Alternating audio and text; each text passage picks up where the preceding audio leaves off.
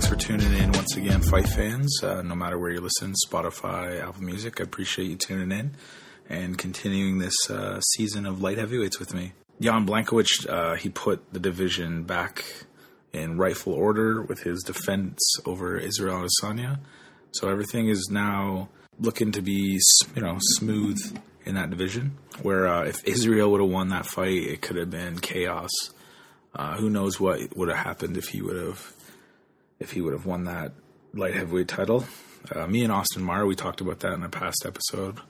Um, and as a big fan of Israel Adesanya and a huge fan of the light heavyweights division, uh, there could have been some chaos if in that division if Adesanya would have won. Um, who knows who would have been a contender at that point, but uh, all is right in the light heavyweight division, and we just move forward from here.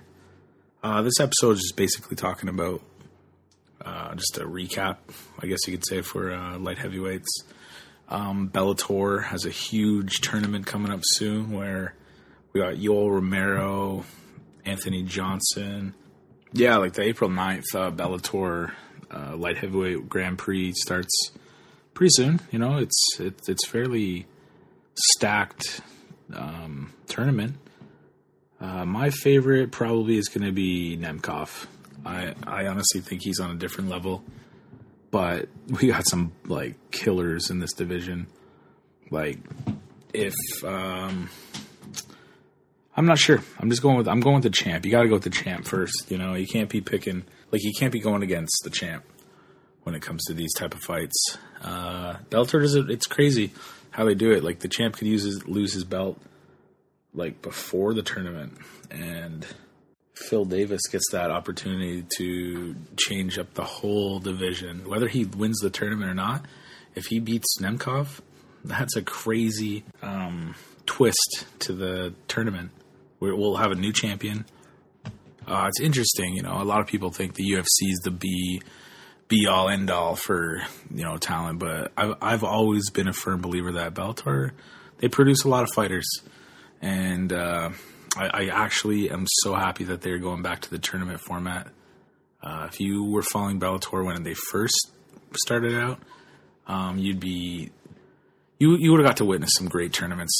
Um, there was a lot of them, and a lot of great fights. A lot of fighters produced because of that. Um, but now they're bringing back that concept, and the light heavyweight one is it's crazy. It's like a crazy um, tournament to have all it goes all the way. The finals end in October, so you got April and July.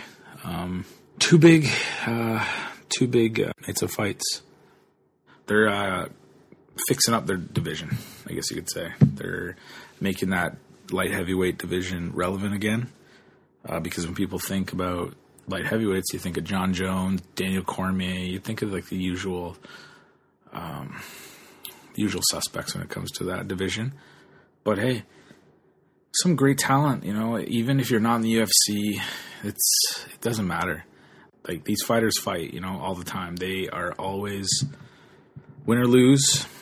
That spirit will never go away. So it's it's great to see that Bellator's seeing the talent that they have. I personally wish uh, Scott Coker wouldn't have put um, Yoel Romero against Anthony Johnson. I feel that that fight is they, they could have hyped that one up a little bit better, but hey, I totally get it. Um, you don't want them to eventually miss the miss the boat on that one, right? You don't want Anthony Johnson and Yoel Romero to a get too old that these fans are going to criticize it. Why not get these two guys in the prime, like you know, prime of their careers? I guess you could say Yoel Romero's pretty. He's up there in age, but you can never count that guy's power out. He's he uh, has a great opponent, Anthony Johnson. Uh, I'm actually pretty excited for this fight, but I think I was one of the select few of people that could have. I just wanted them to build it, you know. I just want to. I like the build, but I get it. It's a business move. Um, age is also a factor, so good on Bellator putting those two, two, two guys against each other in like the first round. But whoever gets out of there, who knows? We what is that? Uh, that Yoel Romero effect that I keep talking about, where fighters don't seem to be the same after they fight him. So even if Anthony Johnson gets out of that, um, first round, is it going to be the same Anthony Johnson that, like the same version that uh, he was before he fought Yoel Romero? Because look at Robert Whitaker, he didn't seem to be the same after uh, the Yoel fight, like which both of them actually.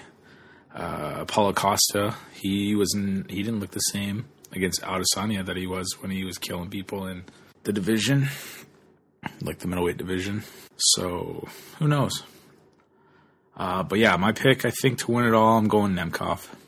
It just the way he handled Bader, I feel he's got that edge against some of these guys. But who knows? There's a lot of power.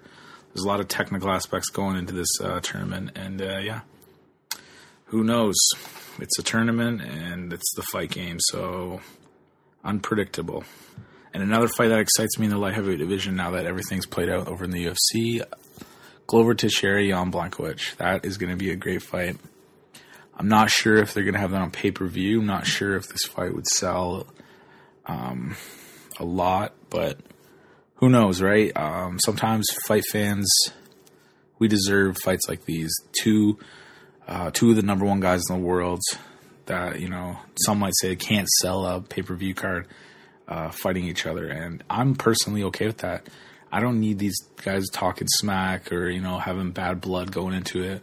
I want to see the number one against the number two, and you know like the number one contender versus the champion, and uh, uh, like I just want to see who's the best. I've always been like that. That's been my whole uh, fighting. That's why I love fighting. Is the, who is the best? Let's put the two guys that are the you know on top of the mountain and which one at the end of the day stands at like uh, with the belt in their hands or around their waist. So that's gonna be a good fight.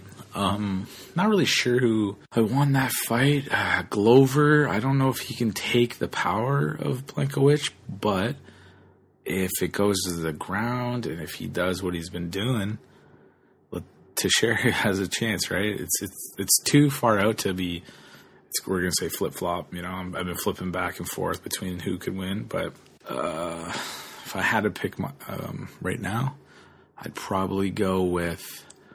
I'm gonna lock in my pick as. Let's go Glover. let's say let's let's see it. Let, us see uh, the old the old dog. Let's see him hold a championship title. But like I said, it could go either way that's the beauty of the fight game that all these fights can go either way. So, but um, yeah, so I'm going with a Bellator tournament light heavyweight. I'm going with Nemkov, and uh, I'm also going to go.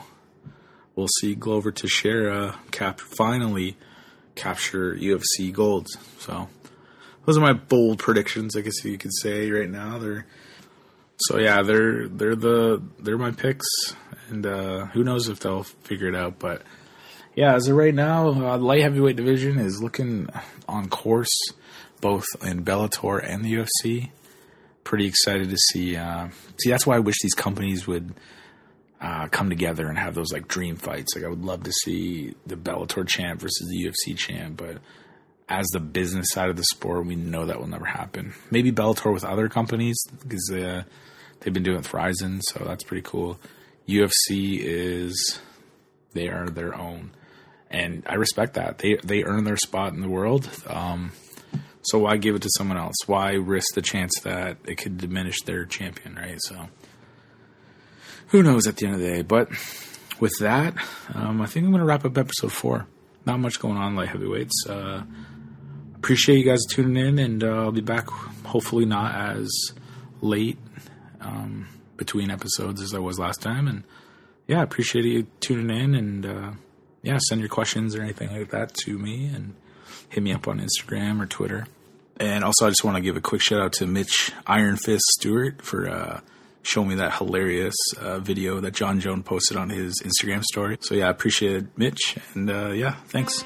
So until next episode, peace.